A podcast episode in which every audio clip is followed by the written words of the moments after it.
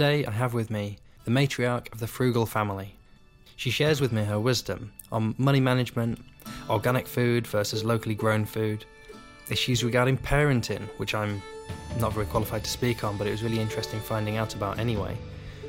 We even discussed the plastic pollution problem, and on all these topics, and a whole host of others, she gives some great expert advice and tips on how we can affect change on an individual level, but also on a global scale, influencing government and big business. She was a lovely person to speak to, someone trying to make a change and influence as many people as she can on her journey. So, without further ado, here's Claire Lyons.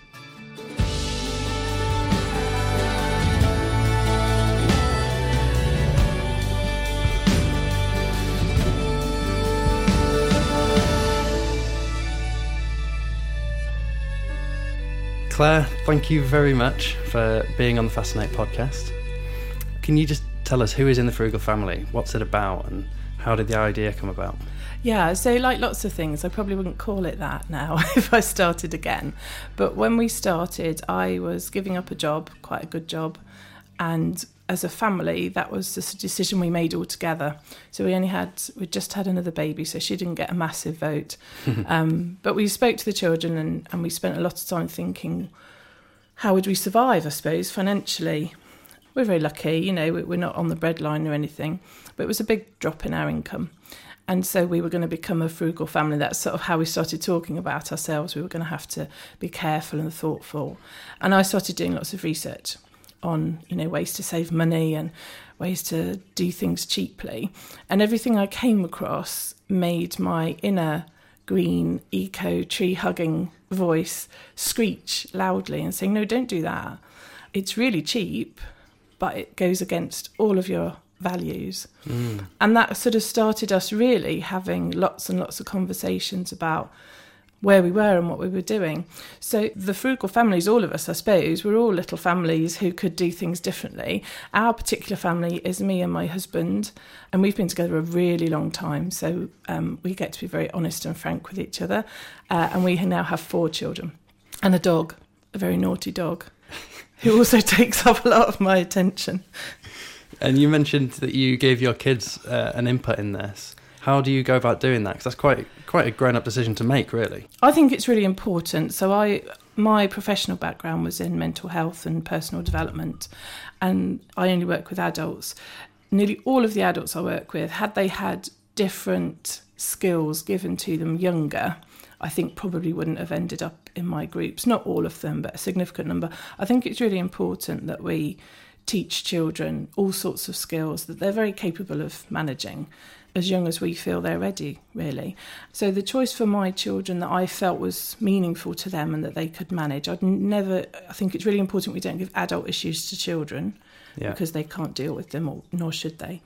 Um, but things like when mummy was working, they went to a childminder after school three nights a week and they loved her and, and that was fine they were all very happy so one of the things that would change if mummy doesn't go back to work is that mummy would do the school run and where were they in that? And interestingly, one child was like, "Oh, I would miss her so much. You know, we love her and we love playing at her house." It was only for an hour.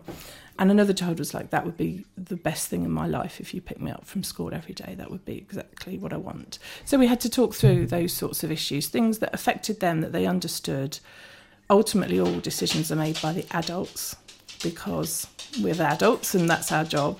But it's really important to get their input because if both of them had said, we, we love going to the childminder and we don't care if you ever pick us up again from school, that would have had an impact actually. Maybe I was worrying about things that I didn't need to.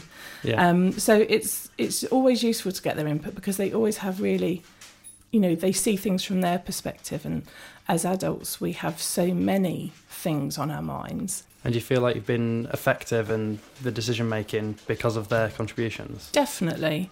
Even if it's helped us to to just do something a little bit differently, their impact has always been. You can probably hear the dog in the background. Um, their impact's always been useful because Um, I don't. I hope I don't pander to kids. I don't make 400 different meals based on whether or not they like this food this week. Sure. But I do think that you know happy kids make for happier parents and vice versa. So we do try to acknowledge. I mean, it was the kids this year. We didn't have Christmas presents, which shocks a lot of people. Um, Right. and- how, how did the kids? that was actually their decision. So we um, we save money every month to sort of fund Christmas. There's six of us in our little family, and I looked at this sum of money we had saved, and the idea of spending it all on another load of plastic, you know, dolls and Lego and things, just made me feel a bit uneasy. So we sat down all together. And I said, look, this is the amount of money, and I love, love, love, love Christmas. So I'm happy to spend it on things that you guys feel that you need. Or we could do something else with it. And so we could have got a Merlin pass and had adventures all year, or we could have, um, I don't know. But I just wanted us to think about it. We could have spent it all on presents, that was fine as well. But my daughter actually said, Is it enough for us to have a holiday? And that's what we did instead. So we didn't have any Christmas presents between the six of us. Um, we had a week away That's brilliant. um, instead with the same amount of money. So it didn't cost us any more.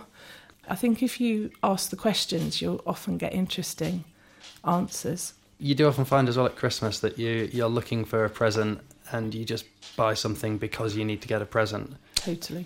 and it might not really be used ever, but it's it's the appreciation of getting something or giving something. Yeah, and I think, you know, and I want to teach them values around, you know, being grateful and, you know, we were very thoughtful in what we bought for others and they're very much sort of part of that and they made quite a few things for relatives. Whether the relatives fully appreciate them uh, is another story, but um, I think it's it's trying to move away from just stuff. You know, just having stuff because that's what we do at this time of year. We, we give each other things Yeah. and just be a bit more thoughtful about it, really. Before you were talking about the relationship between the money and like your environmental factors as well. You were saying that it's quite expensive to live in a more ecologically friendly way. I think that was definitely my perception. I think my reality is not so not so much that way, but I think I think it's lots of our perceptions that It's definitely you know, my perception. Yeah, Yeah. that you know if you want to eat organic and you want everything to be um, plastic free, then it's going to cost more. And uh, and obviously there are elements of that uh, completely. So what I now think about is playing for the long game. So I could buy four really cheap versions of something, or I could buy four more expensive ones, but they will last me much longer. And that for me is playing the long game. Now, sometimes we just don't have the money up front to do that, so we'll make decisions where we're at. But we've started with a lot of our purchases to try and plan ahead or to try and kind of predict what we might need in the future and think about how we're going to manage it. The big thing for us is not buying new. Okay. So buying pre-loved, buying second-hand uh, has a massive financial benefit and a massive environmental benefit because you know we're just not creating those virgin products from virgin materials. So that's kind of the biggest, simplest way to start is to just source as much as you possibly can second-hand. I think that that would make a big difference. But for things like food, you can't really always make those choices. So if you go to any supermarket, you'll find a, a pack of three peppers, for example, in a plastic bag. And if you were to buy three individual peppers, that actually works out more expensive. Yes, I, I buy that because it, you know, money's on your mind. Sure. I mean, that has to be tackled, I think, in a you know on a larger scale than just me taking off the plastic, you know, and having an argument with my local store manager. Although that is effective. So I Is- think that's you speaking from experience there? yes. I think uh, what people don't always realise about supermarkets, although they're these huge conglomerates, you know, multinational companies, individual store managers actually have huge um, autonomy within their store. And so if you get to know them and, and kind of get on friendly terms with them and ask questions and email them or tweet them in a really positive way, it can be really interesting what they're willing to do as the store manager to make changes if they feel that that's beneficial. It has to be beneficial to the company. But people who are going to shop there more is beneficial to the company. So it's a it's a useful That's great. I've never thought of doing that. Actually yeah. getting in touch with the store manager store themselves. managers actually have quite a lot of um, say in how they run their individual store. I always think it's worth having conversations with people because you know, they, it might be something they're working on anyway, but they're waiting for X number of people to request it. I've been told that before. You know, they need demand before that they can affect change. It might be little things like every store discounts its food at different times of the day. Okay. So it might just be worth finding out when your local Sainsbury's does its mega discount. And that's when you go and buy your fruit and veg if, if you're able to, kind of with you know, all the other things that life is throwing at you that day. I mean, we have a veg box, so we don't have any plastic at the moment on our fruit and veg. The, the way I saved m- the hugest amount of money in terms of food was by meal planning. Um, that dropped our bill at least 30%, I would say, just by planning what we're going to eat, not buying food we don't need. Is that reducing the amount of food that you waste Yes. and end up having to throw away? Definitely, definitely. And it's also thinking about food waste in terms of so we have quite a lot of food waste that's food we've cooked and then a fussy child decides they don't want to eat it. so it's not food waste as in it's rotting in the fridge. It's sort of cooked food and we can't recycle cooked food in um, this county council. They don't have a food collection. So that's a pain. That's something I haven't figured out yet what to do with. We are possibly getting a wormery, um, which will deal with our kind of peelings and fruit uh, waste and that kind of thing. Um, You as in here. our family, yes. Um, so yeah, well, so I'm speaking to um, the Urban Worm, which is a local uh, wormery woman. I don't know what her full title is about that because that would help us with with half-eaten apples and that kind of thing. So um, meal planning definitely saved us the most, and there are quite a few services now. They're mostly apps. You know, you need a certain technology to access them around food sharing. So Olio and and Too Good to Go are two that we use. How does food sharing work? So, uh, Too Good to Go is a really good example of hotels, pubs, cafes, restaurants who, at the end of the day, you can go and collect any food left over for a nominal fee. So, the Ibis chain of hotels, I think it's at 11 o'clock in the morning well, when bre- they clear out their breakfast leftovers, and you can go and collect a tray of croissants and Danish pastries and whatever for two quid which Mr. Frugal's office does quite often. um, so, so there's other ways to kind of think around food. And the other thing we do is look at discount food. The big one in the UK is Approved Foods, who buy short date foods and obviously sell them then um, for less. I've found with that, um, I don't tend to buy brand names. So one way to save money um, is to um, what we call downgrade your shopping. So there's about five levels of food shopping from the premium brands down to the value brand. There's sort of five stages, and every time you go down, you save about 10 to 20%. So if you can start to downgrade some of the product, I mean, a lot of people have very specific foods that they have to have that brand. I've broken that a little bit uh, in our family, but there's one particular thing that comes in a tin that no one will uh, brand change on. Um, that's one way to save money. And what I found in approved foods is they sell the, the most expensive brands at a discount, but that isn't always cheaper than the basics version. So I just have to be a bit cautious when I when I look at that. Do you ever boycott certain brands because of their policy, food waste, or their policy around plastic, or their environmental? policies? Yeah. Well, I started boycotting Nestle when I was about eight. Um, so that's been a lifelong um, boycott, and that's quite hard because so many of these big companies, you know, buy and sell smaller companies within their umbrella, Yeah. and you can't always keep up with who owns who. I, I do think that's quite a challenge. What was your initial reason for boycotting Nestle? Oh, so there's something called the Baby Milk Action Group, and I was very influenced by their research. So, um, some of the big brands who sell baby powder, milk powder, um, have quite shocking practices in Africa where a lot of babies who could be breastfed healthily are encouraged to try baby milk. Mm. And then, of course, the cost of baby milk and the lack of clean water to make it up, um, and various other things. So, for the health of the mother, um, make it a pretty shoddy, pretty shoddy practice. So, I started boycotting them as part of the baby milk action.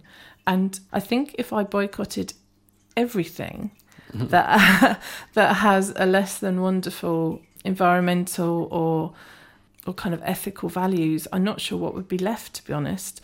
I'm kind of conscious, but I'm also looking after my own mental health in terms of how practical my life is. And I think there are some supermarkets that are doing much better than others, a few that have said they're not going to have single use plastic by X or they're going to have all recycled products by X. And um, I kind which of, which are those? Then? Yeah, so Iceland is one of the ones that's sort of forging ahead with talking about lots of action that they're going to take. Okay. Um, so I kind of watch that and I monitor that. I take some of it with a pinch of salt because, you know, their orangutan campaign at Christmas, you know, was essentially to sell orangutan cuddly toys.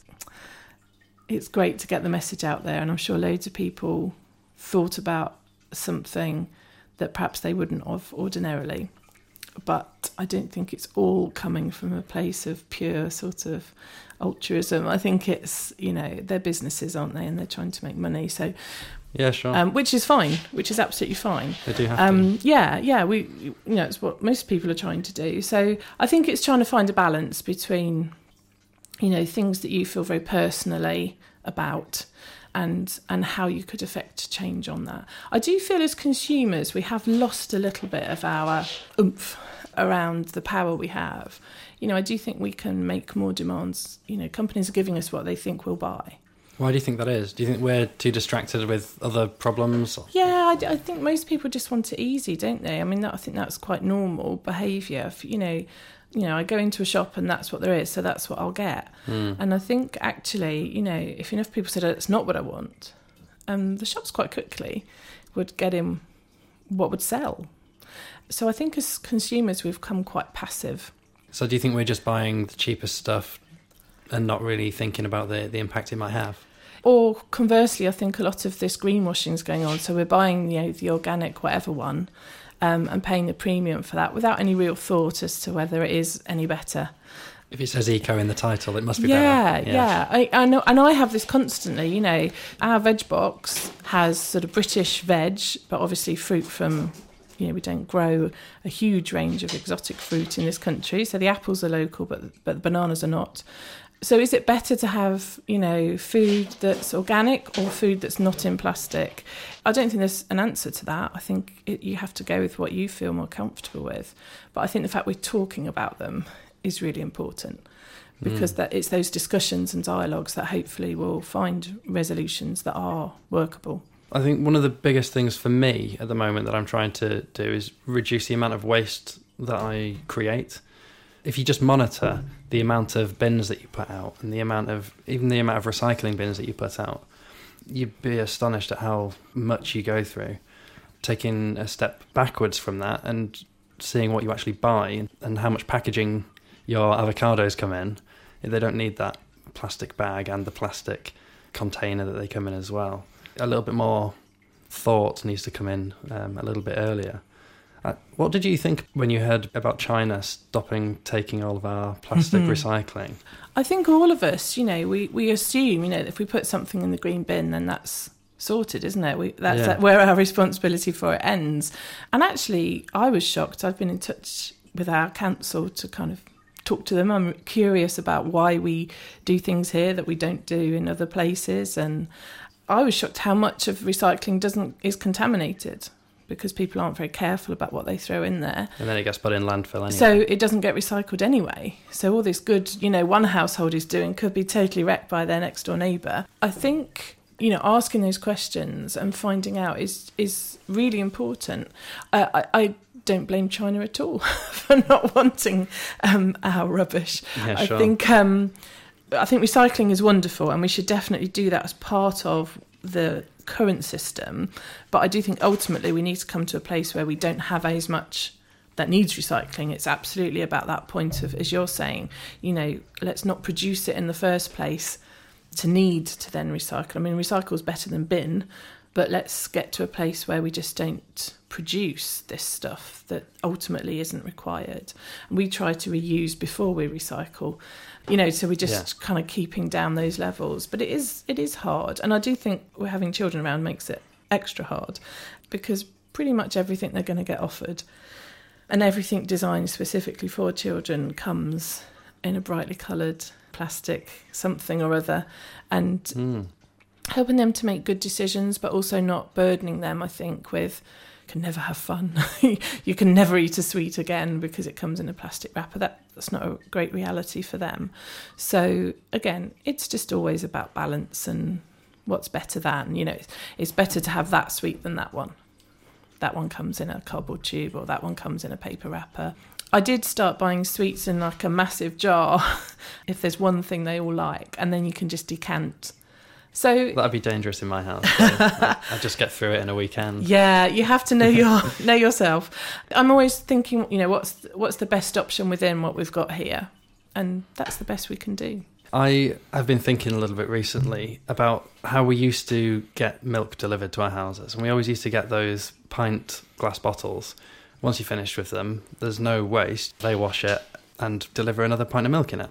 It seems like quite a an ecological way to, to go about things. I was I've been thinking that it would be a great idea if supermarkets did this a similar sort of thing. If you could engineer a system where we had a few different sized glass bottles or glass jars and we could put for example yogurts in it or you know you buy peanuts in a plastic sort of foily bag if you could take these things back every time you, you finish with them you can just have some standard sizes that all supermarkets use I just feel like that would reduce a lot of waste, but I don't know how that system could be in place. Well, I think if you follow, uh, I'm trying to think who's got the best list.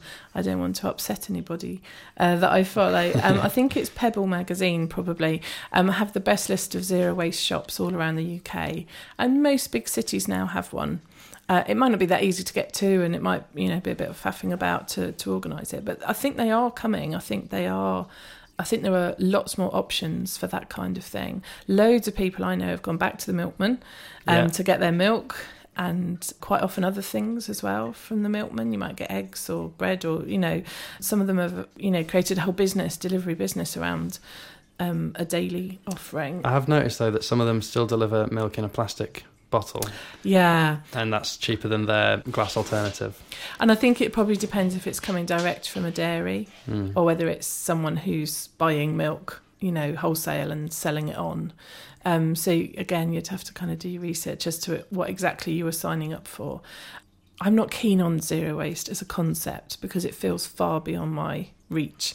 We talk about low waste living as being a reality we can strive for. Mm. Um, but I think the zero waste movement is quite powerful. And as I say, those shops are popping up. If you look on the map, we have two within half an hour of us. Um, What was that website again? it's the Pebble magazine. Pebble magazine. They've done some great sort of ecological city research, so you can look up your local city and see what's going on. But they definitely have a zero waste uh, map of, of all the shops where you take your own containers, and that's often cheaper as well, which is how it should be. It should be cheaper. Um, if Does, does it actually work out like that? I think it depends what you buy. Some things are cheaper because supermarkets buy them in such huge bulk Mm. and then rebrand them, you know, re repackage them. So I think for some things supermarkets will probably always be cheaper, but I think the things that they don't buy in bulk, perhaps, you know, dried beans or the more kind of unusual things, it's not always more expensive Yeah, to come to these sort of smaller places. that'd be great. Actually, I- just can't help but think if a large uh, supermarket like Tesco, for example, were to take this idea of zero waste or reduced waste, they would be able to implement it at a much cheaper, uh, much more available price to everyone. And people wouldn't have to go out of their way to try and find one of these zero waste shops. Yeah, I think the I think the biggest barrier all of us have, and some of us are, are perhaps fighting more than others, is just convenience. Yeah. You know, I have all these wonderful ideas of getting rid of the tumble dryer and pegging my washing out every day, and my reality just isn't there yet. And perhaps it is when we're not when everyone's a bit older and the number of clothes is fewer or the number of bed changes is fewer.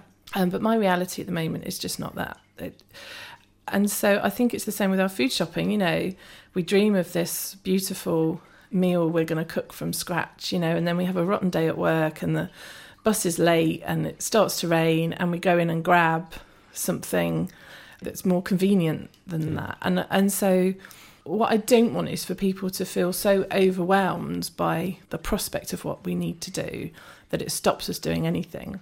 You know, so if one element of my meal wasn't in plastic, if some of the fruit I buy is more expensive, but so I save on one bit, but I get plastic, but I you know have less plastic on another bit and I spend that little bit more or it's a yellow sticker item or something you know it, I've made a balance there that's mm. that's realistic for me to keep doing and what I've found or, or my personal experience has been once I started this whole process of thinking before I spend and thinking before I buy or whatever is that that has totally snowballed and because I've started having that discussion out loud I've even, I mean, Mr. Frugal, who is not uh, an environmental ambassador, um, you know, even he's like, oh, I wonder if there's a wooden version of that, or you know, oh, I wonder if we could get that on FreeCycle, or I wonder if I could borrow that. And it's just a psyche that once you've once your brain's there, yeah, um, it happens really naturally, and things. It doesn't feel such an effort to do that anymore. I do a, an impact report every month of kind of what we've been up to, and for December, I thought, well, I'll do one for the whole year. Let's look at, you know, all the changes we've made through the year. None of them massive, none of them life changing. But actually, if I look at it over the year, as a family, we have slowly moved. That shift has actually been quite impressive. I was quite impressed with this um, because if you add up all those little things, we have made a massive impact in the, the resources that we're using. And all of those little things that you know, weren't very expensive, didn't cost anything actually, have slowly, slowly meant that that we have had less and less throwaway. I mean, I started, I do an interview series every week, and and that's been really inspiring because I did feel overwhelmed. You know, I should be doing all these things, and I just didn't know. The should and the reality were quite far apart from each other. So just trying one thing, a little thing, and making that normal and then working on the next thing was a, a way I felt I could. And now I look back, has been really successful. Yeah, you're right. When you look at the whole picture, there's so much that you should, that you know, you should be doing, but then there is so much that it becomes a little bit daunting, mm. and you feel like, oh, I'm just an individual. I can't really make that much difference anyway, and carry on buying the same product. Or, or you know, if if we had done all of those things up front, in January. That would have been mega expensive, you know, if we'd have if we'd have changed everything all at once. But actually, as it's turned out, we slowly got through all our shampoo and it, all of its colourful bottles. And then we just had to buy one shampoo bar for all six of us. Yeah, we all used the same one. Whereas before, everyone had to have their own special superhero or cartoon character yeah. on their own private shampoo. So, although initially that would seem an expense, more expensive thing, as it turned out, by the time we got there, it wasn't. That got rid of, we don't have plastic in the bathroom anymore. I, I do feel like there is a shift in most people's, I suppose, psyche, most people's attitudes to things. You see a lot more uh, vegan restaurants, for example. The rise in the popularity of electric vehicles over the uh, just the last few years, really. If you know, a decade ago, if you'd have said electric car to somebody, they'd have brushed you off. That's not going. It's never going to happen. But now that it's a, an actual thing, a lot of people are behind it and think it's a great idea because they've maybe realised that there's a, a big environmental impact that our current cars very uh, carbon footprint heavy, if that's a, yeah, a term, yeah, totally. It's having on on our environment. I think real change is affected when things happen from both ends. So they happen in a a kind of governmental way, you know, emissions, your MOT emissions change and suddenly your car is not going to pass its MOT, you know, that has a massive impact in, in how we think about um, things. So it has to come top down. But I also think, again, that kind of consumer power, it's nice when it comes bottom up as well. I mean, the whole idea of, of taking your own coffee cup to these big chains you know that was pretty much social change. That has that didn't come from any government department. That was people making it socially unacceptable to throw away a coffee cup and to make you feel uncomfortable about that. You know when government starts to affect change and people themselves do i think none of us want to to be the weirdo yeah. you know I, I, think if you'd got an electric car 10 years ago you would have been the talk of the town you know the, the real oddball and i think now you perhaps wouldn't feel like that you know people might question it or might ask you about various statistics that people like to talk about with cars. But you know, you wouldn't be a complete freak, and and so it's become socially acceptable. And I suspect over time, I imagine when my children are learning to drive in kind of 10 years, it might have become socially unacceptable to have a diesel car. It's going that way at the moment. It, it's heading that way. And government, I hope, will also have put in place things that make it very difficult to do the you know the worst option. So when those things start to happen together, I do think that does affect change quite rapidly. What I'm conscious of or want to be careful of is that that need for convenience doesn't mean we find a quick fix that makes us feel good but in actual fact is no better than before. So there's the sort of sudden flurry of bamboo cups uh, onto the market. You know, well, they're all being mass produced in China. Um, they're all being flown from China. I don't know the factories that are producing those are necessarily got the best worker uh, conditions and pay and all those sorts of things. So it's trying to remember that I think if we're interested in the world being a good, positive place, that we need to think about all elements of that. I think that's where I, I came to with the budgeting, because you know you can throw money at something, but that isn't necessarily all I wanted to do. I wanted them to be things that sat happy with my values as well. I think that's where government can really make a change, though, because people's budgets does make a huge difference on what they spend their money on. If the new government policy is to raise the the target emission or lower the target emission levels even, then that's going to make it more, much more expensive for people to live in a, in a way where that you have a high environmental impact. The plastic bag tax that was introduced, I think it's a great idea, but um, I can't help but think it's a drop in the ocean because you see so much plastic packaging, but that's not taxed. But then the plastic bag that you that you end up putting it in at the end is taxed, and it has made a difference. Like the the amount of plastic bags that they use is, you know, it's dropped. So if that same tax was able to be applied before getting to the checkout, my personal opinion, and as I say, this might not be founded in anything other than my head. My personal opinion is actually big business have far more of a role to play than government. How so? So I think if Tesco demanded that whoever they buy their rice from put it in a paper bag, they would do that. But then that's us that's got because to demand Tesco, Tesco have the it? power, or any of the big supermarkets. If they wanted to reduce plastic packaging, they really could. It's yes, it's us demanding that of them, and I think government could have an impact in that definitely.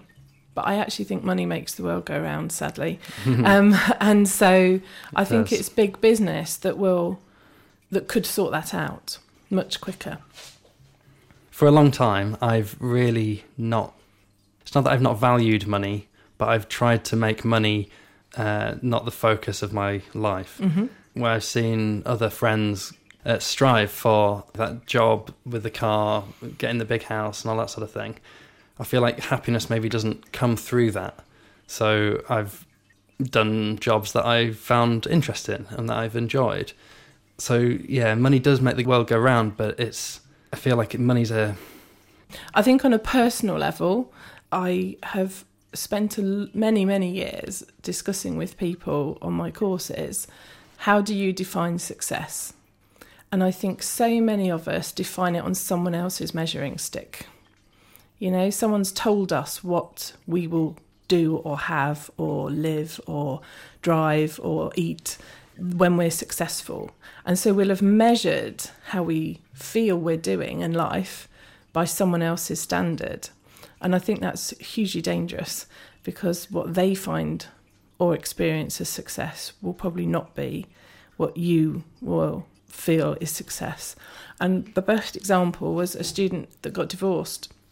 And for her, this was the ultimate success. It had been a very unhappy marriage, and she thought she'd done the most awesome thing. And now two people could go and live new lives and hopefully have lots of joy. But her parents, who were from an older generation and uh, were Irish Catholic, felt as that divorce was a huge failure. And so two people can feel exactly opposite about the same event. But what's really important is how she feels about it. You know, for her, that was a big success. And I think a lot of us strive for things because we think they'll make us happy. And money's in there, isn't it? If I had enough money to have lots of holidays, or if I had enough money to drive a certain car, or if I had enough money to wear certain clothes or buy certain products for the house, then I would be happy. And I think um, a lot of us reach a certain age, um, and you're a lot younger than me, so it's nice you got there sooner, um, where we realise that actually we can be happy, and then those things lose all their importance because what what um, makes us happy usually is not something we can buy. Yeah. I'm not saying it can't make life a lot simpler or easier or luxurious or all those things, but um, I guarantee it can't make us happy. And this is where we came to. You know, we'd lost all sense of our values. We'd had we'd had children very quickly, sort of in quick succession. We have four children under seven. We'd had a big change of work. So my husband's job had left one career for another. And then I was saying that I, I was going to leave my job as well. And we just lost sight of all those values in the just the hoi polloi of life. You know, we worked and we did this and we ate and we did food shopping and we had children and we took them to various places. And it was just really busy. And it and all of that busyness, we'd totally lost sight of what was really, really important to us. And so although um, it was a slight financial suicide for me to leave that job, I think it was really powerful for our family because we did get that sheet of paper out and go back a step. Yeah, your children are going to be growing up with massively different values. Yes, I think so. It was really refreshing to bring back in some of the things that had gone slightly off path, and a lot of them were our values, and one of them was that environmental edge. Do you think there's a link between your maybe your mental health and your happiness levels and doing your bit for the environment? Yeah, I do. I think there's some fundamental physical things. So I think the more time we spend out in nature is better for our mental health and physical health as well. I think the more we notice the beauty around us has an impact on our mental health, positive mental well-being. And I think those two things naturally lead to a kind of greater respect for the environment. I think there is a link definitely between our physical environment. There's also a link internally. So if we live in um, physical situations that we're not comfortable in, that will have a detrimental effect on our mental well-being. So our environment definitely has an impact in the smaller sense of your living room and in the bigger sense of the world around you. Yeah. You said like getting into nature as well. Do you feel like there's a disparity between what people know that they should do and what people are actually doing? Like a lot of people live in cities and, you know, for 99% of their days they just see cities and concrete. They don't get out into the into the fields into the woods into nature. I think you can bring nature to you. I don't think you have to you know walk the dales to to fully understand the beauty of nature. I think you can have a spider plant on your desk mm. um, and that will do you the world of good.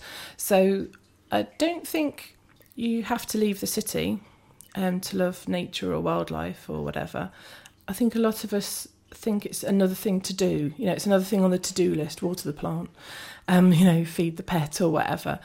And when things become on our to-do list, we kind of stop loving them and yeah. and start resenting them a bit. So it's it's finding a way to make that a natural thing for you. I mean, it might be something really simple, like you could offer to walk the dogs at the local shelter. So you definitely have a dog walk once a week for half an hour. It really helps them out, and it makes you do something that ordinarily you probably wouldn't bother to have a walk. So it, it could be something quite small scale. It could just be getting that plant for your desk to just reconnect a little bit.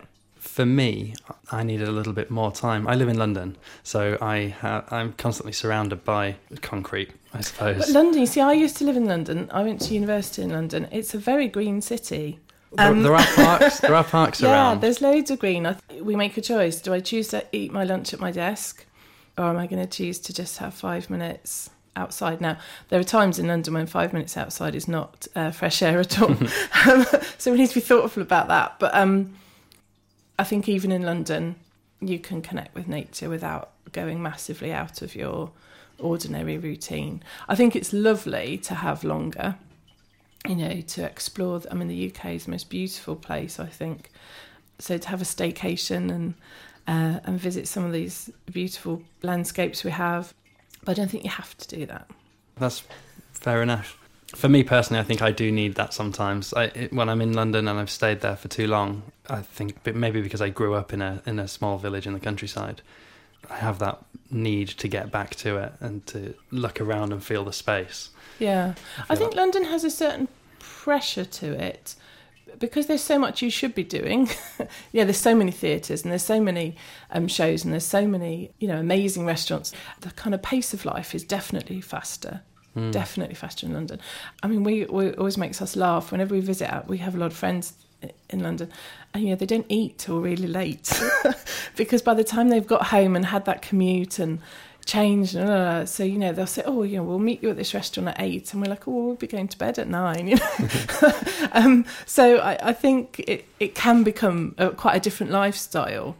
I think the pressure for people to work as well has grown because when, when you talk about a, a working day, you say nine to five, but invariably it's not a nine to five anymore. It's a eight, sometimes before until Yeah, yeah. seven. And again, I, I think that's it's kind of a culture that's developed in relatively recent history that that we work these long hours, and that's how we show commitment. You know, when we eat our lunch at our desk, and that's Yeah. how we just get that extra little bit in. I mean, I used to commute from Cambridge down to London, so I had an additional journey. yeah, There are times when we have to just review that. Is the tail wagging the dog, really? And nice expression. yeah, is, is there a different way for us to achieve our goals? Is there a different way around? And sometimes that'll be quite a dramatic moment where you go, okay, I'm really not doing what I thought I would be doing or what really stings to me. Yeah, like for yourself, you didn't have, I suppose, the time to follow what your actual values were. Yeah, because I, you know, I went to university and that I had lots of debt, and so I had to get a job. So I just took the first job, you know, that was a reasonable wage in London, and then London wages were better than Cambridge wages, so I commuted. That was still a better option financially, and then you're kind of stuck because the first job you get is all your experience for the next job you go for. And so, yeah, I think it's very, very easy to sort of find yourself, you know, doing a job you're very competent at, quite probably. But it was never your first love. It was never what you thought you wanted to do. Not that we can all be astronauts and ballerinas necessarily, but um, I think it's useful sometimes to just think is there a way that I can, you know, this is my reality, so I can't just give it all up and live in an ashram. But is there a way, is there any jiggle room there? Is there any way I can add in a bit more of me, you know, Mm. to keep my spirit? I think something that goes hand in hand with the busy life that cities like London provide you with is the idea of consumerism and retail therapy. In your experience, how can people avoid falling into those traps of, I need to buy this to make myself feel better? Yeah, I mean, you know, you're drawing from an empty well, aren't you, when you've got to that place where, you know, a new pen will give you more joy um, than your own company for half an hour. So, oh, it's clothes quite a lot oh, yeah, time. clothes and, and things. I, I think a lot of us think, uh, often it comes back to convenience. You know, well, if I had a machine that did that, chopped that, or, or squeezed that, then I wouldn't have to do it. And so my life would be lovely because I'd have this time back. Most of us are after time. I have a list of free things I enjoy doing. You need that somewhere quite prominent. So when you have that urge to go online and buy that thing, you need a screensaver or something that stops you and says, you know what, you really enjoy doing these other things too. And you might start to choose from that list. What are the examples often. for you then? Oh, so for me, it would be read a book. I never ever get to sit and read a book. So that's a complete joy for me. this is going to sound a bit ridiculous, but have a shower on my own, that would be a really joyful thing.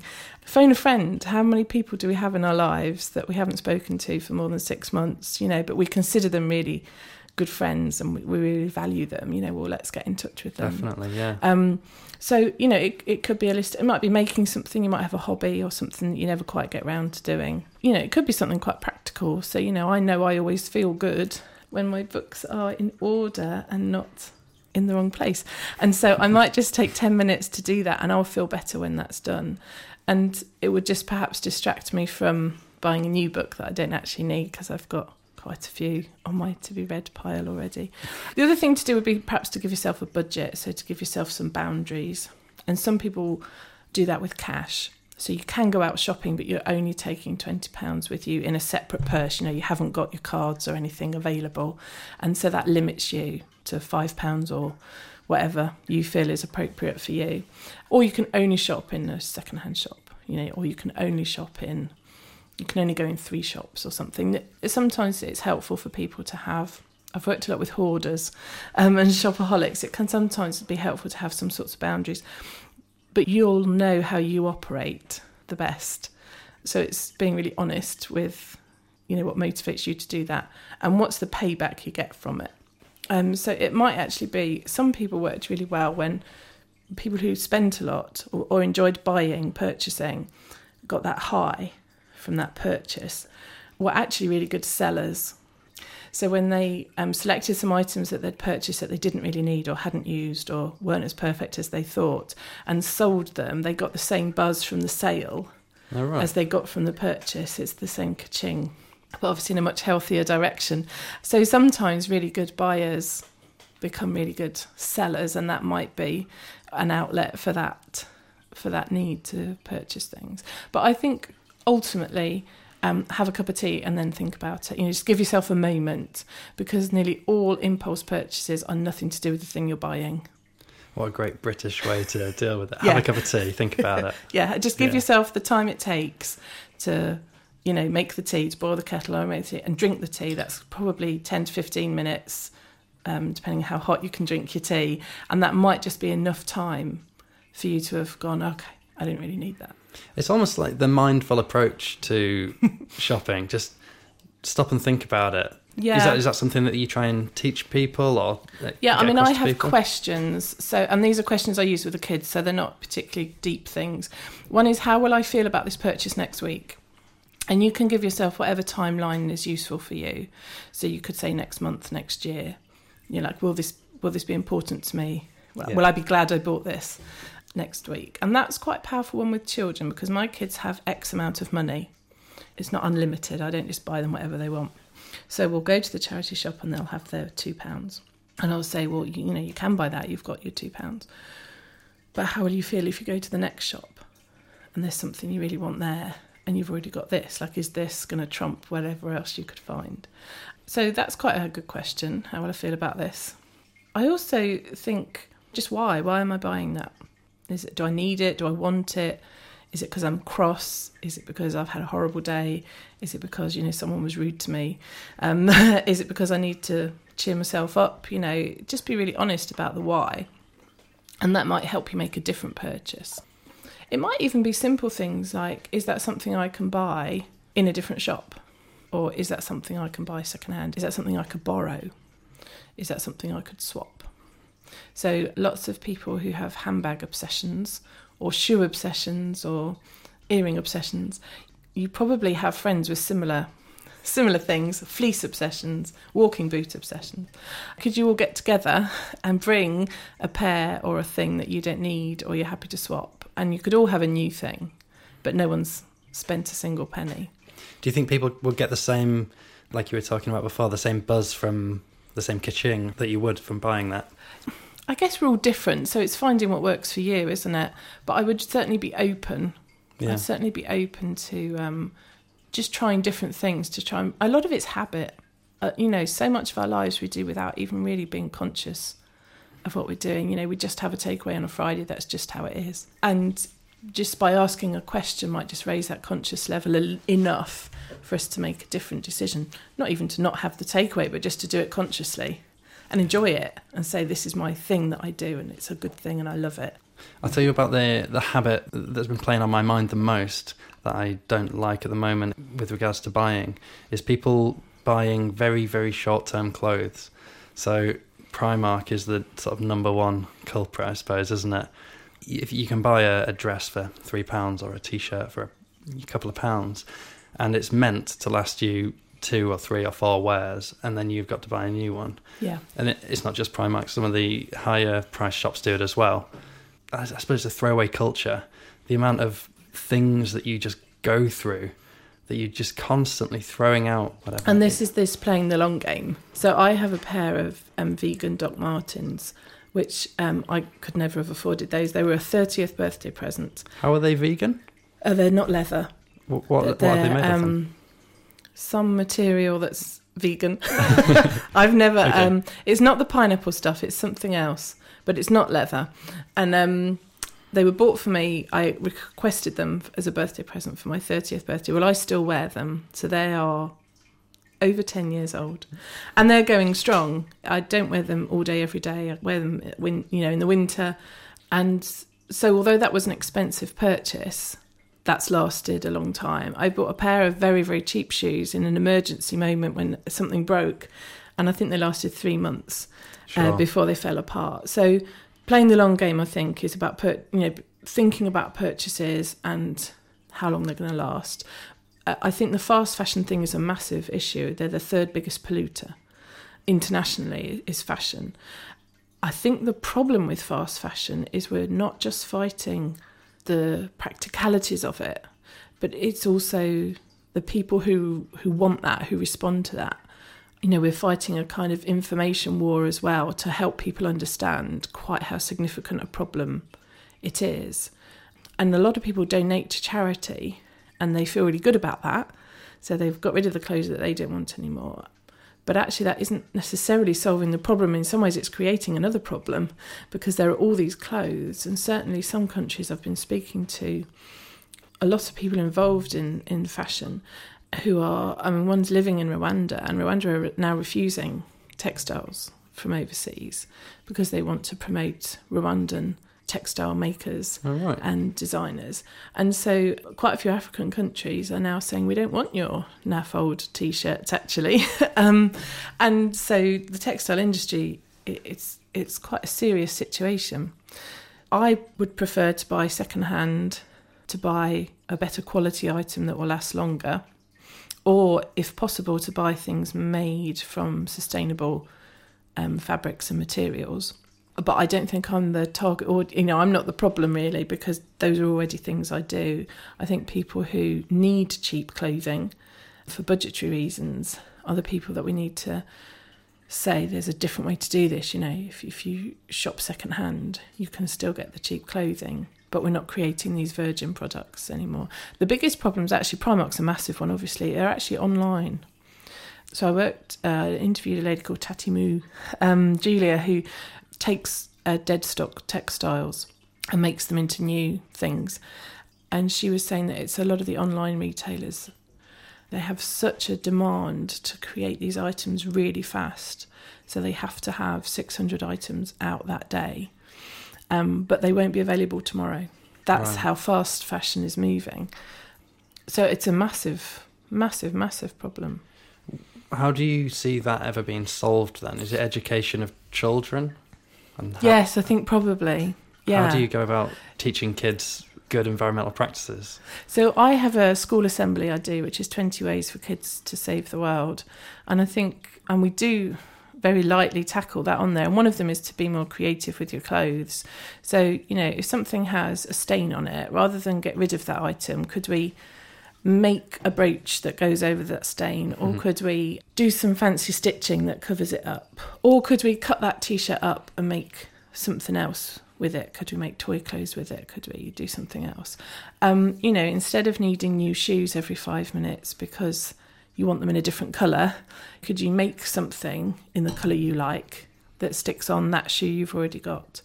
Um, it's harder with children because they do grow, but it's perhaps thinking less about the throwing things away all the time. Is there any way we can um, reuse that or pass it on? Not necessarily just giving stuff to charity, but actually to another family. So we have a, a sort of chain of people um, in our town.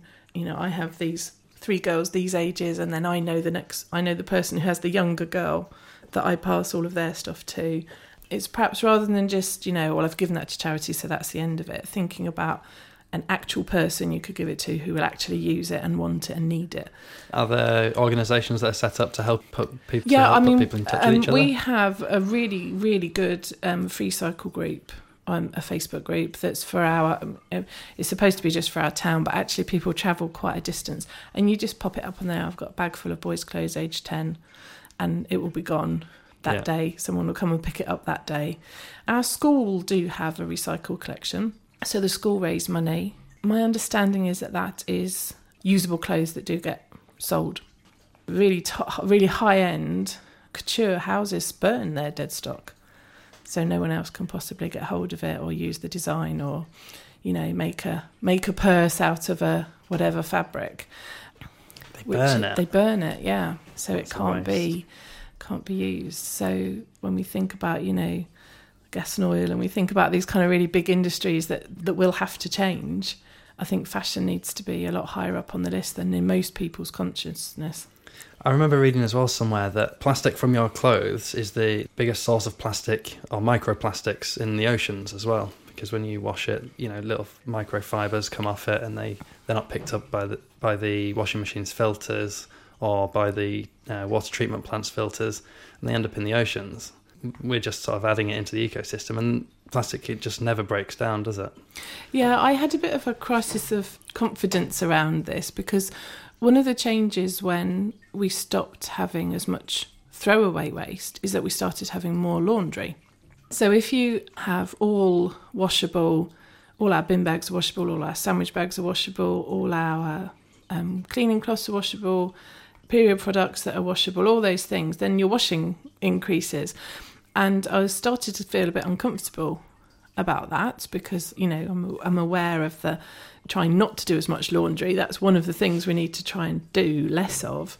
Um, so I did quite a lot of research, and actually, we're always better to wash reusable products than we are to create virgin products. Always, and that was good to find that out. But what I have thought of is how to make my washing as green as eco as possible. So we don't use chemicals anymore. We have an eco ball which you can reuse. I try not to do as much laundry, so we only wash clothes that are dirty and really need washing, which still means I have a hideous amount of laundry because Sure, there's six of us. Um, but you know, we have changed sort of how we launder things. Um, I don't wash at such high temperatures. It's quite a big one, and I haven't got one yet, but it's on my wish list. Is you can get something called a guppy bag, so you put your washing in that bag in your washing machine, and that does catch all the microfibers. That right? I've not Um, so, heard of that. Yeah, there's another make. There's something called a Cora ball, which does a similar a similar thing. So again, it's kind of there's always you can always do better than. So you do your best, and then you learn something and you do better. So that's on my list of things. I, I think the point of the article that I read was that the majority of the the plastic microfibers that come off come off within the first two or three washes. So if you're buying long term, you wear that t-shirt a hundred times as opposed to just four times, then not as much plastic does come off it. Yeah, So, uh, yeah, and, and uh, again, if you're buying secondhand, then probably you've reduced already because that item has probably been pre-washed more than once by whoever owned it first. So Sure. that's good news. I feel better now. Um, but yeah, I do think that what I try to do is sort of tackle something and do my very best and then tackle the next thing. I think if I'd started in January and said, right, Claire, you need to, you know, have a plastic free bathroom and you need to stop all paper products and you need to change totally how you do this and this and this, I would have found that really overwhelming.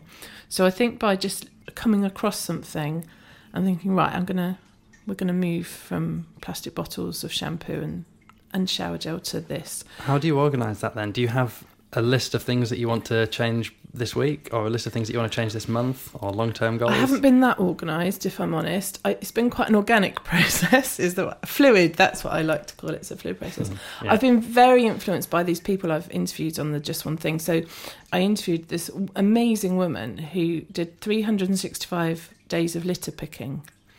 And she shared on Instagram every day her bag of litter that she'd picked. And I spoke to her, and you know, she's just an, and I mean this in the most positive sense, she's just an ordinary person doing something extraordinary. And so I was like, well, that's a really simple thing. That doesn't cost any money. And so now, um, whenever we have a plastic bag, like a food bag, like bagels or wraps or bread or something, that's the plastic bag. We have a whole drawer full. And we have one with us for our walk to school. If we go to the park, I always have one in the pushchair and I always have one in my handbag. And we just pick up bits that we see. So I don't go litter picking. We don't do it in any kind of organised fashion, but I always have a bag with me. And whenever we see some litter somewhere we were going anyway, we pick it up and dispose of it properly. And that's a really tiny thing that we've that we've changed in our behaviour. Just because I saw someone doing it and thought, well, that's really obvious now. Why why wasn't I doing it anyway? I haven't got a list. I think I have for this year because I'm much more conscious now. And I think because we have tackled quite a few things, I do now feel like bring it on. I, I can do more. So I think this year I'm a bit more conscious. One thing we're thinking about is whether we could go down to one car. That's quite a tricky one for us. So we're kind of talking about that and thinking about that. What was the other thing? Um, we've sorted the tooth floss. Dental floss is one of our things we need to work on because uh, the plastic free bathroom, I think we're there. Our, one of our jobs this year is to make more things. Now our youngest child is three. She's slightly less hands on in that I couldn't have left her for a minute. She's our most feral child. And you really had to have your eyes on her like all the time. She's the one who's drawn all over the walls and everything that's broken is entirely due to her. Um, she's our most destructive child. But now we want to get back. We used to make our own peanut butter, and our kids love making stuff and being involved in things. So I, I think this year is the year we're going to try to do a bit more of that kind of thing. I think I'm much more conscious now, and I am making lists now of things we want to tackle. But last year it just sort of happened quite you know, an idea popped in my head, and I thought, oh, I wonder how we do that. Have you noticed the people around you, like your friends and your family, have taken on some of these ideas as well? Like you've been having an influence on them? I hope so. Yes, I think so. I mean, I never intended it to be. I, I only started a blog to hold myself accountable because I'd always worked. I mean, I've worked since I was 12. So the idea of not bringing money in to, to contribute yeah. I've had all sorts of my own, you know, things to think through about how I feel about that, my measuring success. And I really struggled with that. So I thought, well, I have to be accountable. I have to be proving that I'm saving money or I'm paying my own way or something. All pressure for myself, I should add. So I only started the blog to just kind of feel like I was telling someone, yeah, I did do this today. um, and it kind of just grew from there because lots of other people said to me oh wow you know i'd like to i need to save money on this. You know how do you do school shoes cheaper? How do you do um, a birthday party without plastic? You know how's that even possible? And so i think people do want to do better. From my overwhelm i started doing these interviews to help me. And loads of people went oh yeah that's really useful. I didn't know there was such a thing as a reusable lunch uh, sandwich bag. You know i didn't even know that existed so yes, I think it is a kind of trickle trickle process of of people going, oh, that's interesting. I'll look into that. Yeah, I do think. I hope um, that yeah that the changes we're making are helping other people to do it the same and making it less scary. Because I mean, my my real passion is to is to remind people that we're just normal. You know, we are very very average um, there's nothing remarkable about us uh, at all. We're just normal people, and we're not getting it all right. You know, I do use my tumble dryer. We do have a diesel car. My son did refuse to walk to school the other day. You know, and and we're just normal people doing our best. Do you watch school every day? No, it's totally the aim. Yeah. But what's interesting is we do know that it costs seventy p to drive to school. Is conscious that we uh, going to spend 70p, which doesn't sound very much, I suppose, on a daily basis. But what's interesting is one day when it was raining, and I said, okay, so, you know, what are we going to do? And Isaac went, and he went and got his money box and he gave me 70p. And he said, I am not walking um, in that. So brilliant. Oh, that's has... great. So you can share that with your children. They know that it costs 70p. So they're, they're making these decisions with you. Yeah. So, I mean, I didn't take his money because that's for me to do. But, um, yeah, it, it, was it was it was a very conscious choice. Yeah, he would rather pay that day than walk, which is you know we're all making choices. That's a mindful we? decision from it him. It is absolutely, and I think that's really powerful actually. So yeah, I mean it's we have aspirations and then we have reality, and they you know they touch each other sometimes, but they're not they're not constant friends. So, what do you think about green energy? Do you think about that much? Have you thought about the type of energy company that you're with? And does yeah, that make that was one of our first moves actually, because that's a really simple move. I mean, you should check your your suppliers every time your contract's up anyway, because that's the best way to save money. So we did save quite a stonk of money, but we did also choose to go with green renewable energies. We don't have any solar panels or that kind of thing on the house, and we have looked into that, but um, I think the investment for us was more than we felt we wanted to do. Do you want to give a shout out to your energy company? We're with um, Green. It's just called the Green Network Energy. And we did review our contract in January, actually, very recently, and they were still the cheapest option. So we've stuck with them, which is feels good. We were having this discussion of how, if it was more to have the green energy, how much more would we be willing to pay to keep it green than to go with the cheaper option. So we didn't come up with a figure because luckily they came back with something um, comparable. But um, you know, we all have to make these choices, don't we? How much are we willing to sacrifice for or, or pay for the extra? But yeah, so that that's an easy one, an easy switch to make. I noticed you've also got a timer on a, a light. Oh yeah, well, this wasn't green particularly, but it turns out it was. If you know what I mean, that was a fluky one. We when we bought this house, it was derelict, and my husband's an electrician, and he was away at the time. Um, in, in Afghanistan, so he said to me, "As you're working in the house, I had nothing, I didn't have any utilities at all." Um, he said, "As you're working and getting stuff done, put a post-it note where you would like a light switch or a plug or whatever as you're kind of using the house. And then when I'm home and I do the rewire the whole house, I'll know where to put it. So he came home and our kitchen has five doors. And so there were post-it notes everywhere. Uh, and I said, well, I need a light. You know, if I'm carrying the washing and I come in that door from the back, I need a light here. And if I'm going upstairs, I'll need a light here. And if I'm coming in from this room, and, and he went, I can't. If I start channeling out all of this, it's a nightmare job. So he wasn't very impressed with my post-it note selection. So I said, well, what I really want is just for the light to come on when I come in the room and go off when I leave. That's that would be the simplest solution. And he went, well, electrically, that's also the simplest solution because I just put one sensor in the roof. So we have sensors for all the living areas except the bedrooms. And actually, that's really green as well, it turns out, because we don't have lights on if no one's in the room. And just occasionally, we'll have a light go off unexpectedly because we haven't moved. um, we haven't moved for long enough. But yeah, that, that was a purely practical, uh, an electrician refusing to do the work I asked. Where do you stand on types of food that you eat? Have you got any strong feelings about sort of meat production or? So we're like that? vegetarian. Okay. Um, I have always been vegetarian. Mr. Frugal is not, but I do most of the cooking. So he eats a largely vegetarian diet. He sometimes throws in the odd sausage or something to appease his inner caveman.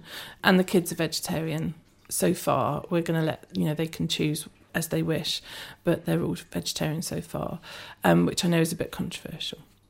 Um, That's how I grew up as well. My, Oh, Yeah, my mum vegetarian, my dad, uh, like your husband, didn't really eat much meat. Yeah, so lots of people worry about the children that they're, you know, you have to meet them to see how not pale and sickly they are.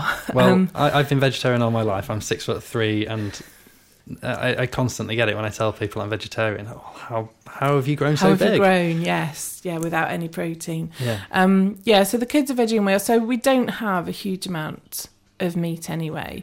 And we did go through a phase of bulk buying. There was a company, local, funnily enough, it was an online company that sold.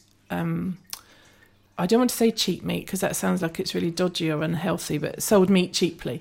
And so he's got one shelf in the freezer that he's allowed to put meat in. Um, so he would just kind of bulk buy.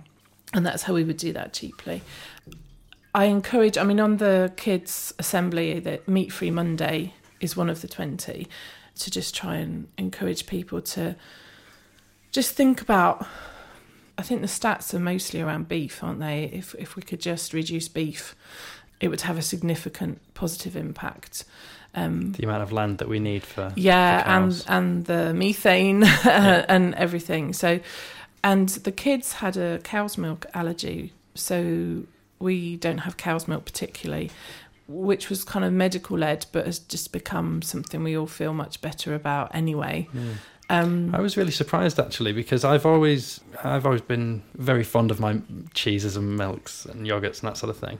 But lately I've really not bought any cow's milk primarily because I've realized that the new nut milks that are out, you can do exactly the same. Like you can make a nice roux sauce, like you can a white sauce with that, and it just acts in the same way as milk does. I mean, when I gave up sugar in tea, I remember that being quite an emotional experience. um, oh, it, it, was horrific. But now, if you were to put sugar in my tea, you know, I would hate that. It would, it would be awful. Yeah. And so some of it is just an acknowledgement. If we really do have just 12 years to make significant change, then maybe I'm willing to have slightly less nice. I, I'm kind of I don't want to ask other people to do things I'm not willing to do. And so reducing meat's not particularly something we need to worry about because it's pretty much not there anyway. But reducing perhaps some of the dairy produce is something we can work on. So let's talk about this 12 years. Where's this figure 12 years come from, just so everyone's. Clear? So there was a report um, commissioned by the United Nations about climate change, but it looked at quite a broad range of issues. And it looked at the way temperatures are increasing and the rate that that's happening, and that that isn't linear.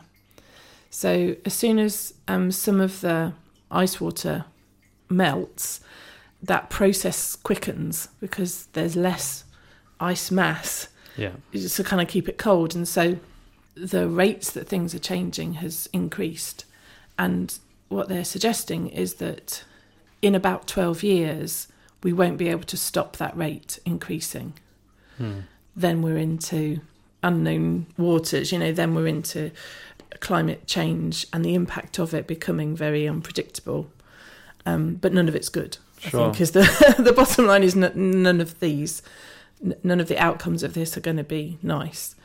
Well, I saw recently that the the four hottest years since records began have been the last four years, and people are attributing a lot of the recent tropical storms that have that, that have been huge problems in uh, parts of America or or in Asia as well. They're attributing those to this climate change already. So they're saying we're already seeing a, a change. Yeah, you know the people that have been talking about this since. I mean, I remember at school in the eighties CND coming, and uh, we were talking about um, CFC gases, and we all had to stop using aerosols. And I remember having a banner. um, you know, I felt really passionately about the hole in the ozone layer. You know, and that was way back. I mean, yeah. I'm quite old, so you know, we knew then that these changes were significant and and things had to be done differently. And I think the news is that actually the ozone layer has slowly started to repair itself, and it's actually quite good news because we changed some of the things that we were doing, you know, internationally in terms of air quality. So I think those messages have been around for quite a while. It's whether people feel that they can do anything about it. I think lots of people feel it's out there. What are the biggest things that you can do as an individual to make a difference? Or do we have to rely on government to change policy and big business to change the the way that they do things? I think um, I do think there is a ripple effect. I do think everything we do as individuals can make a difference, and there's a you know one of the many many uh, cool pictures that goes around social media, and it says something like you know it's just one straw said eight million people or whatever. So I do think there is an impact. I, it has to happen at other levels as well. So I don't think me not using paper tissues um, as the only thing that changes is going to have an impact. I think that government bringing some sort of increased cost for landfill, which means my council start to affect what they do, which means I then am impacted and I start making changes too. I think if we all work together, we really can have significant impacts very, very quickly. But I'm you know, I, am happy to write to my MP and I'm happy to get involved in all those sorts of things. But ultimately, I do have to take responsibility for my day to day living. And that's what I can contribute. You know, I live a normal life and I, I haven't done enough and I haven't done everything I could do. But all the things we are doing, I do think help build that momentum, I suppose, around awareness and around making change. Are you involved in much lobbying No, I'm. I, you know, I've got four kids. I, I'm grateful if I'm grateful if I'm able to remember my own name most of the time. I feel too ordinary. I think you know I'm not knowledgeable. I'm not a scientist. I'm a history major. um, so I don't. I don't perhaps feel I have the clout. Maybe I can speak for being a parent, and I can speak for being an ordinary person and what we experience and what would be helpful for us, or for me at least but I don't feel perhaps I have the influence I would like to have on a bigger scale. But I certainly support those people that do, and uh, you know, try to share and try to talk about topics and try to um, I'm having an interesting back and forth discussion with another parent at school around the use of bleach. Um, and uh, we're both quite, you know, we're both stuck in our camps, but um, I win her over eventually. So uh, I'm tackling my own small battles. I do think doing what you're doing it does essentially make a difference. You may say you're not directly involved in lobbying, but the people that you influence and the people that you reach through your, your blog and your social media posts and your assemblies that you do, you know, teaching the next generation essentially about what is actually happening with our climate. Um, I think that that has to make a difference, and some of those people will be going on to lobbying or to at least make different choices in the things that they buy. I hope so. I, hope that. I mean, the thing with kids is really powerful for me because that that twelve year thing, even before I'd finished reading, you know, the slightly hyped version, you know, in the pa- papers, I was like, wow, that's, you know, my kids won't even be twenty yeah. Um, when things could get quite dramatically different, and that felt very close to home. That didn't feel like a faraway thing anymore, and so you know they need to be involved in that. That's not just their lifetime. That's you know the foreseeable future, and I hope that by lots of ordinary people, you know, making change, but also demanding change, that momentum can can have that impact. Yeah, I think it's really powerful. I read one of your blogs, and I think you were talking about a one in, one out system. For toys. Yeah, a way to teach your children, I suppose, uh, the value of what they have versus what they might want. Do you employ that just with toys, or is that like a, a household thing? I don't think I'm kind of. I haven't created a dictatorship yet around toys, but they are very insidious things. They do kind of, and they seem to multiply. Yeah. So, you know, I, I think I've got X number of beanie boos in the house. And then for some reason, you know, they all come down to play some very elaborate game. And there's hundreds. I mean, you know, where have these ones come from? So the one in, one out started because of the pocket money thing. So we have a chart and you get ticks. And if you get five ticks, that's a pound. What do you get ticks for? So we have an activity every day after school. Uh, so it's the library today. Writing, reading, maths, those sorts of, so it's half an hour activity. And if you take part in that activity, then you, you get your tick. And uh, you can choose. You can choose not to do writing Wednesday, uh, which is just half an hour of writing, um, but you don't get a tick. So it's the family film on Friday. It's not all work. So you get this pound, and then of course they want to spend their pound, or two or three, or however much they save up and we tend to do charity shops just because we try to buy secondhand. So I just thought, oh, but there's more plastic tat. Yeah. um, it's just more plastic tat. So I started to say, well, maybe we'll take something with us. You know, we'll, we'll take one thing and then you can buy one thing more.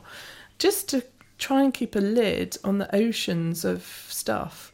Kids like stuff, and I do get that. And a little bit of value, a little bit of thinking about I mean, one of our kids, it's really interesting. I kind of assumed that people, all of their financial tendencies were learnt behaviours. So either from our the people that raise us or from our life experiences, we, we get attitudes towards money. But I do think some of them are just inherent because two of our kids are very, very close in age, so they've had exactly the same upbringing and influence on the surface. But one of them is a spender and one of them is a saver and that's just who they are. So some of it was also thinking about the value of things. So our spender would just just likes to spend money, and isn't too bothered what it's on. Yeah, it, it's that kaching. Um, so I need to watch him like a hawk as he grows up.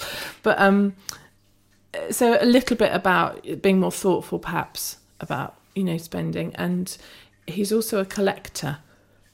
So we came across um, there's a soft play centre near us, and it has one of those awful machines. So for a pound, you get something out of the Oh, yeah. machine that you have no control over what comes out. And I think there are seven items in the set, and of course he's spending a pound, and he may not get he may get one he's already got, or he may got, get something he doesn't want, which for me is really foolish, a really foolish thing. But he's working through that, and he's starting to understand the value of that, I suppose. So yeah, I think one in one out for us was very much about just being more conscious. Have your children got to the age where they might be facing social pressures from other children? Like, oh, I've got a, I've, I just got this for Christmas. Yeah. What did you get? Yeah, not in terms of brands. I've not heard them talk about, you know, they need a certain type, a certain name item, but definitely in terms of products. So some children, my son isn't 10 yet, he's in year five, and some kids have a phone, have a mobile phone, which is probably, I would imagine, a parent's, what, you know, old one. I don't particularly think they're Yeah. buying their own um, iPhone, whatever numbers. And so we have had a, I might ask Father Christmas for a phone, which we talked about. So there's some pressure to be like, you know, like that. It was interesting because I said, well, why, who, who would you phone? Really? That was my first question. And he said, I don't want it to ring anybody. I want it to play games on. So I was like, well, you don't actually need a phone for that. You know, there's a different way to do that. We're in a very, very tiny school. We specifically chose a very, very small school. So the numbers are very reduced, just physically. There's only 94 in the whole school. Um, It is a small school. very, very small. So there's 11 in his year. So I, I think it's coming. I'm, I'm kind of braced. I'm braced for it. But we already talk about, you know, that everyone's different and that different families do things differently. I mean, it came up with the tooth fairy actually. So we, we someone in the school got five pounds for a tooth, which not going to happen in this house. So we had to think about that, and I just said, well, there's a different tooth fairy for every house, so it's just potluck. This tooth fairy does a pound. If you move house, you That's just how it is. price. Yeah, yeah. It's just that's just how it is. And you know, he hit jackpot because he got the the tooth fairy who's who's obviously won the lottery or something. And we have it a little bit with you know that particular child was an only child, and we have four. So you know sometimes we do do things differently purely because of numbers. But I think that's part of learning. That's a life lesson, isn't it? That we're different families all do different things, have different values, have different priorities, different passions, and that's fine. That's Yeah. that's all okay. I think on learning the value of money, I read a, a book recently called Vagabonding. Uh huh. Vagabonding is a term that I think he came up with, but it's basically he travels the world, he moves to lots of different countries. He's very frugal with his money. So the way he looks at spending is everyone likes to go out for a meal, but he if he doesn't go out for a meal, that means that he will be able to go to Vietnam and spend mm-hmm. at the price of a, a thirty pound meal, he would be able to live, you know, that would pay his hostel for a week or something like that. So the whole book's about prioritizing what you really want to spend your money on and what, Absolutely. what you feel is a good use of your money. Absolutely. And it's a bit of, it comes a, bit, a little bit back to that whole living in London thing. You know, you don't have to live in London. Um, and, you know, you, you are choosing to pay inflated rents and, and Tell me about it. Yeah, exactly. But but you know, but you could move because they have accountants in Birmingham and they have you know solicitors in Edinburgh and they have you know there are other places that you can live. And that's why we need to have thought about what our values are so that we can, you know, they should drive our choices. They should help us. They should be at the sort of foundation of all of our decision making. So when we're totally in tune with those, life becomes very simple because you know you know all the answers because you've got in touch with that core of you that, that helps you make those decisions. And so helping children to learn what's at their core. And it does change and it should change. So our values, or I would suggest people think about every seven years how much your values might change. So a seven year old probably wouldn't have independence on their list because it's not on their radar. A 14 year old might well have independence on Yeah. their list. 21 year old, 28, you know, 30 somethings, 40 somethings independence fades away again because you've probably got elements of it for kind of average Joe. But 70 year old and a 77 year old, that might start coming back because they might be being put in situations where they feel their independence is being challenged. And so things do ebb and flow, and that's normal, that's a good thing. Helping children to think about all of that then helps them make good decisions mm. um, and helps them to understand that we are all different and it's not right or wrong or better or worse, it's just different.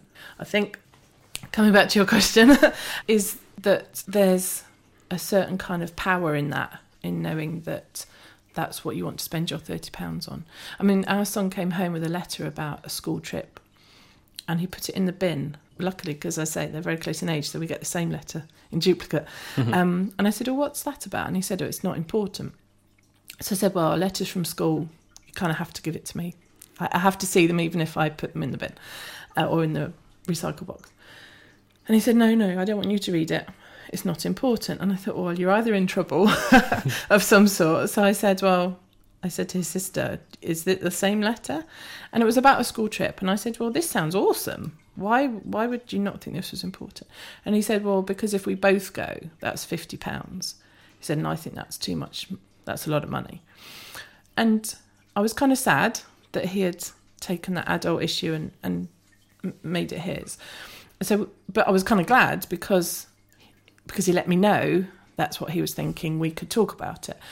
And I said, look, it's not about, we have lots of money, really. If you think about, you know, the global vision, we have loads of money. And so we're really lucky because we can choose what we're going to do with it. And so your dad and I make lots of choices about what's really important to us. And I think this trip is a really good use of our money because it's going to be a brilliant day and you're going to learn loads of things and it sounds really interesting. So that's something we would really support because we think that's brilliant. Now, if you both wanted to spend £25 on Lego, which you have a lot of, and which, you know, perhaps we wouldn't do that. It's not about the money always, it's about using it in a really effective way. And I think we do that as adults, probably not as consciously. We make those decisions and bringing it back to consciousness is is really useful. I think. When you do the assembly for kids that you were talking about, do you mention mindfulness? Not really. Um, it's twenty ways for kids to save the world, so it's quite um, you know try this, try that, try that. Um, it does mention becoming an expert, so it does say like actually you guys can learn and whatever you're interested in, whether it's science or history or sport or whatever, there'll be some way that that will have meaning in terms of saving the world. And we talk about uh, asking questions a lot. So actually, you guys are, it's okay to ask questions of adults because we've monumentally cocked this up, you know. this is on us, really. So it's okay for you guys to ask questions and um, need answers about things. But I don't really talk about mindfulness. It's it's in primary schools.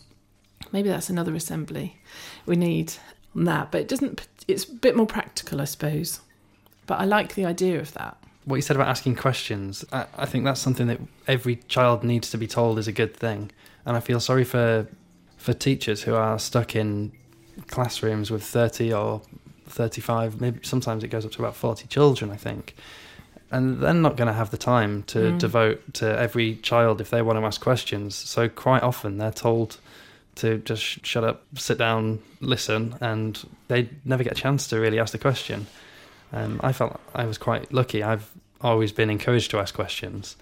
And then if, if my parents didn't know the answer, they would, in the old days, look it up in a encyclopedia. So, yeah, I've grown up inquisitive, but I, I've noticed a lot of people, because they're told as children not to not to ask questions, they don't. And yeah. I feel that's really sad, and we need to. We have toys that. with homeschooling quite a lot, not because I'm uh, sort of passionate for it. I, I quite like going to school, um, but just because I do feel that the current system doesn't encourage a kind of just a passion for learning as for learning's sake. It sort of encourages passing tests, many of whom seem a bit arbitrary from my perspective. So we have these spelling lists, you know, and we work on them and, and we kind of Mike and I roll our eyes at each other. You know, this is a word you're never going to need. You're never going to spell. It's you know completely stupid.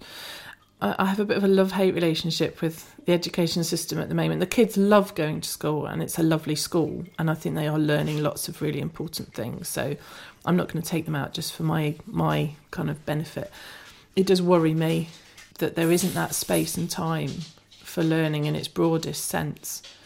And as you say, that you know that that that one question doesn't always lead to another.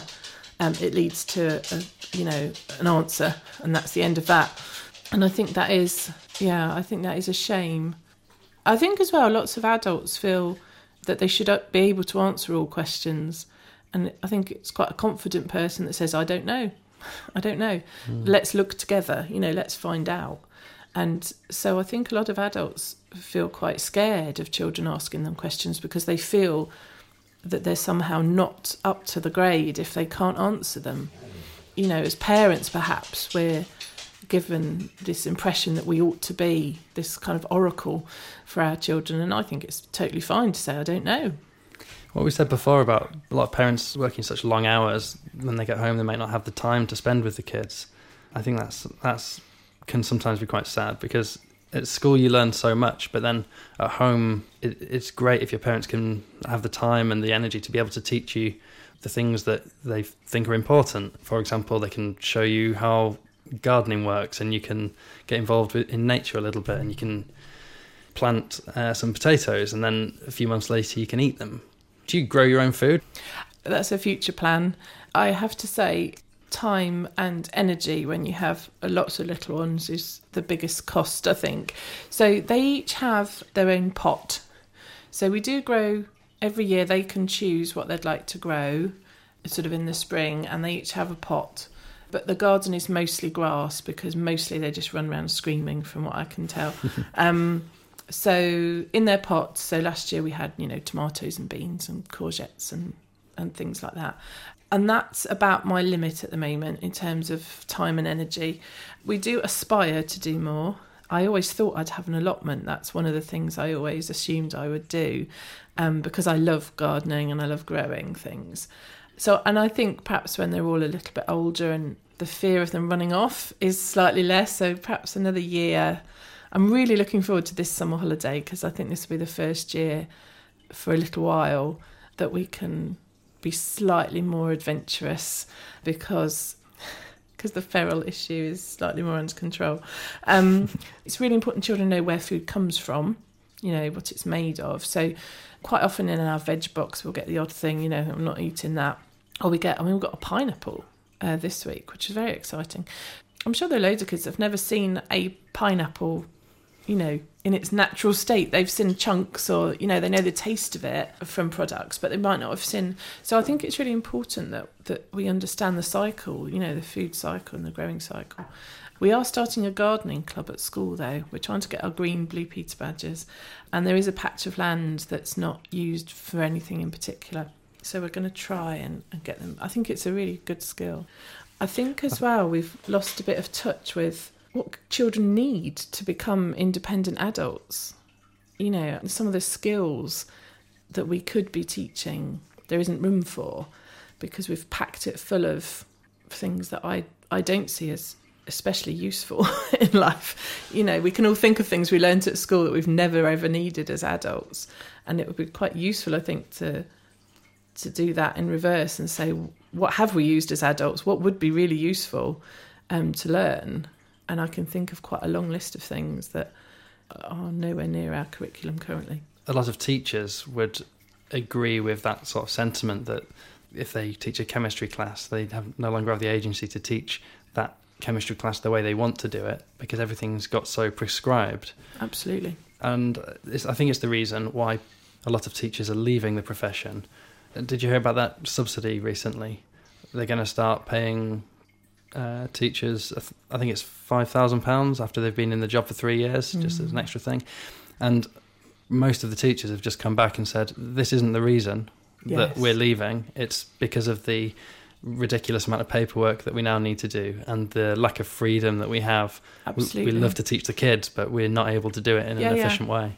I mean, the the the first parents' evening uh, when this new spelling list came out It's quite soon. They start in the September, and I think it's in October. So quite quickly, you get to kind of touch base with with the teacher. And uh, she just said, "I'm sorry. You know, these aren't the spellings I am setting. They're coming from government, and this is the list." And she saw it in the summer holidays and wept. You know, because she's the one who's got to deliver. Yeah. Uh, and so I think the the pressure on people who've gone into a profession, and I, I, I I feel quite strongly about teachers. It's also a much maligned profession, actually. You know, I don't think teachers are given the respect, or you know, every parent thinks that they know best, when actually these are the professionals who've trained, you know, and and know about um, how to teach and all that kind of stuff. I'm sure teachers would love a lot more freedom. it took off in tangents as well. I mean, when I was lecturing, you know, you're in a group and sometimes things come up that are relevant for that particular group but aren't on the curriculum because they may not be relevant generally. And to not be able to meet that need because you have to cover XYZ is absolutely soul destroying. I think that adds a lot of enjoyment as well for the children.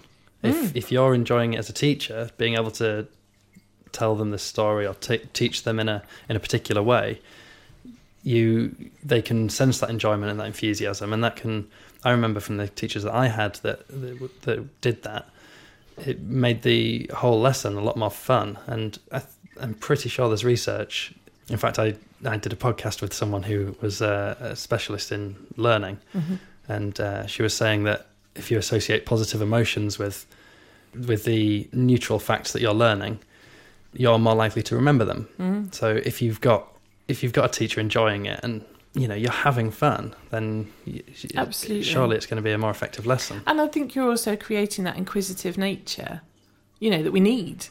You know, we need scientists and we need people who who are able to deal with complex information and and all that kind of thing. And I think by create by standardizing everything, I don't actually think that ultimately does get us what we need because we're not stand you know we're not all the same. We're not standard. We're not standard. You know, we're not even all born at the same weight or at the same yeah. day. You know, we're not all born at however many days. It, you know, we're all completely different from conception, I suppose, or whenever.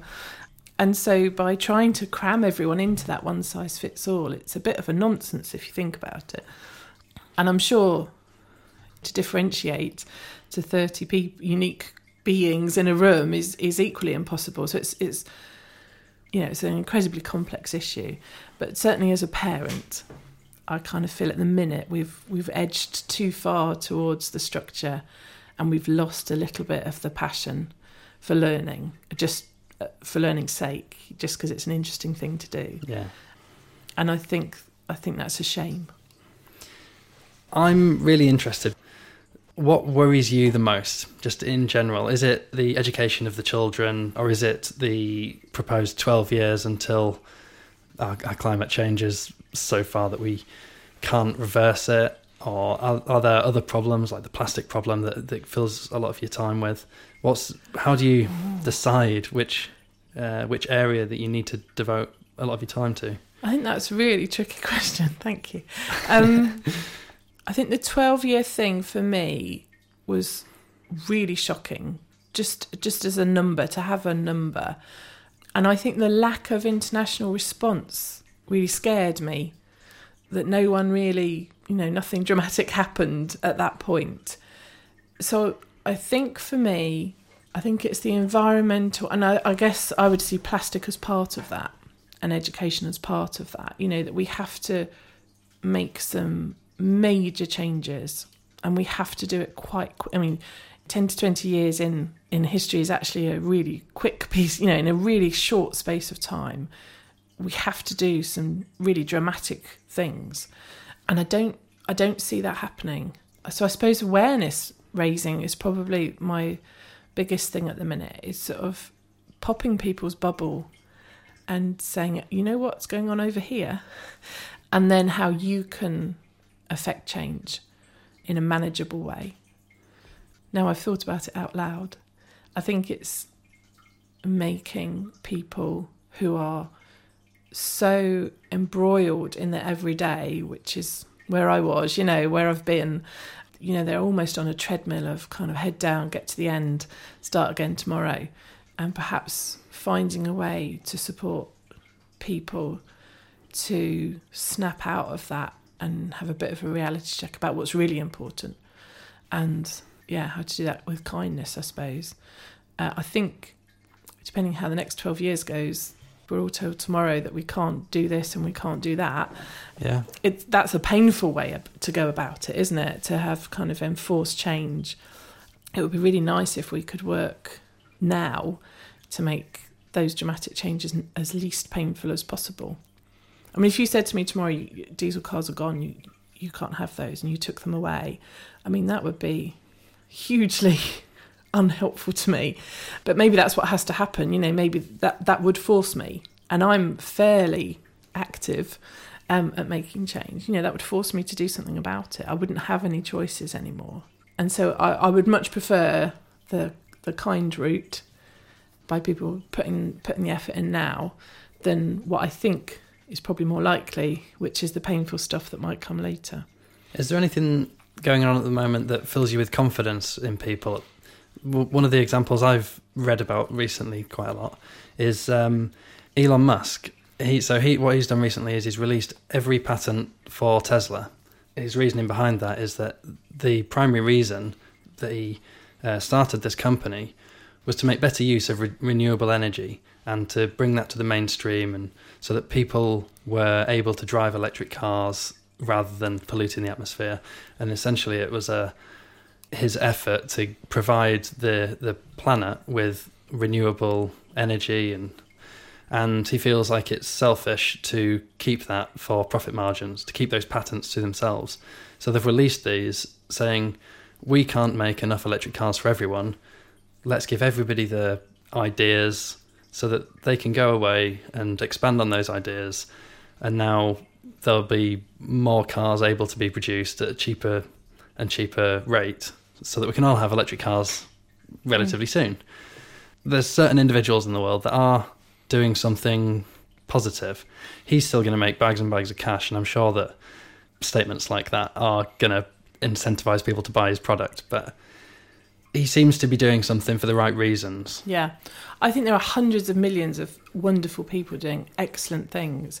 And I wish, wish, wish that there was much more focus on that, on, Mm. on all of the extraordinary inventions and ideas. And I, I think if people knew more of the positive that was going on, we would feel more empowered to join in. Because I think when you feel good about something, you know, I mean, someone said to me, "Well, I, I'll do what you say because you're so happy about it." You know, you don't make it sound like a difficult thing or a, or a miserable thing. You know, oh, we don't have paper tissues anymore, and so it's awful because Yeah. you know. I, I think I think if if we meet people who are doing great things and they're happy about it, you know, then that makes us think, oh, well, maybe I'll try that. So I've met loads. I'm really enthused at the moment by the woman who is making oil mats out of hair, human hair and pet hair. So these are for oil spills in the ocean, and you put these mats down, and hair naturally repels water but soaks in oil. This is just genius, really. Uh, it's taking waste products and making them exceptionally useful. It's a brilliant idea. It's awesome. And there's just loads of people like that, you know, doing incredible things, but also just the people I've met. Ordinary people like, say, Tatimu, who just takes old clothes that nobody wants anymore and turns them into something else that people do want. I think there's loads and loads of good in the world, just loads. And I actively seek it out because I, I think I'm aware of when I hear lots of negative, it does affect how I feel. And so I'm actively choosing to pay more attention to the positive news and fill my feed with that. Well, you've absolutely summed up exactly why I've why I've started this podcast. Uh, I do just want to find out all of these people like yourselves who are doing some positive work for the environment, for other people. It fills me with a lot of passion to be able to come and speak to people like you. And I suppose that one of the reasons that I started was because I see a lot of negative, like you say, a lot of negative energy that is either on social media or in the news.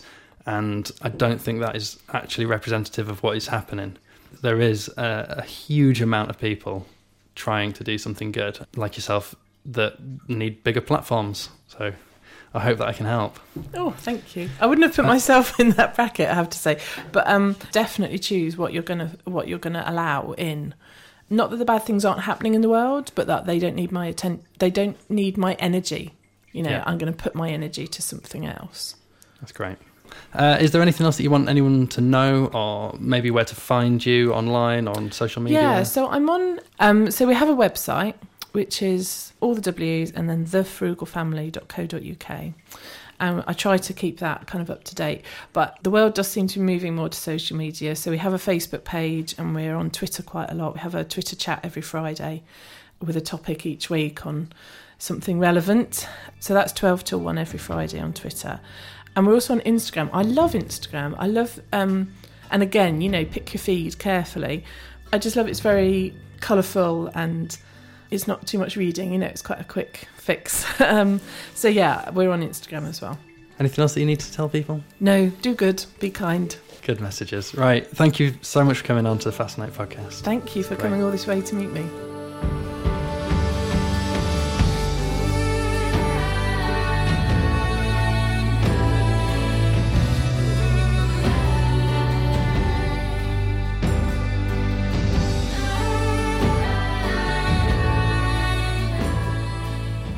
So that was Claire Lyons from the Frugal family. If you want to know more about them, you can go to www.thefrugalfamily.co.uk. On there, they have a ton of information in the form of blog posts, guides. There's even an e course entitled Easy Ways to Zero Waste. And you can have a look at the variety of talks and workshops that you can book her to do. Oh, yeah, also get her on Twitter at The Frugal Family. And I also want to say thank you to Laura James.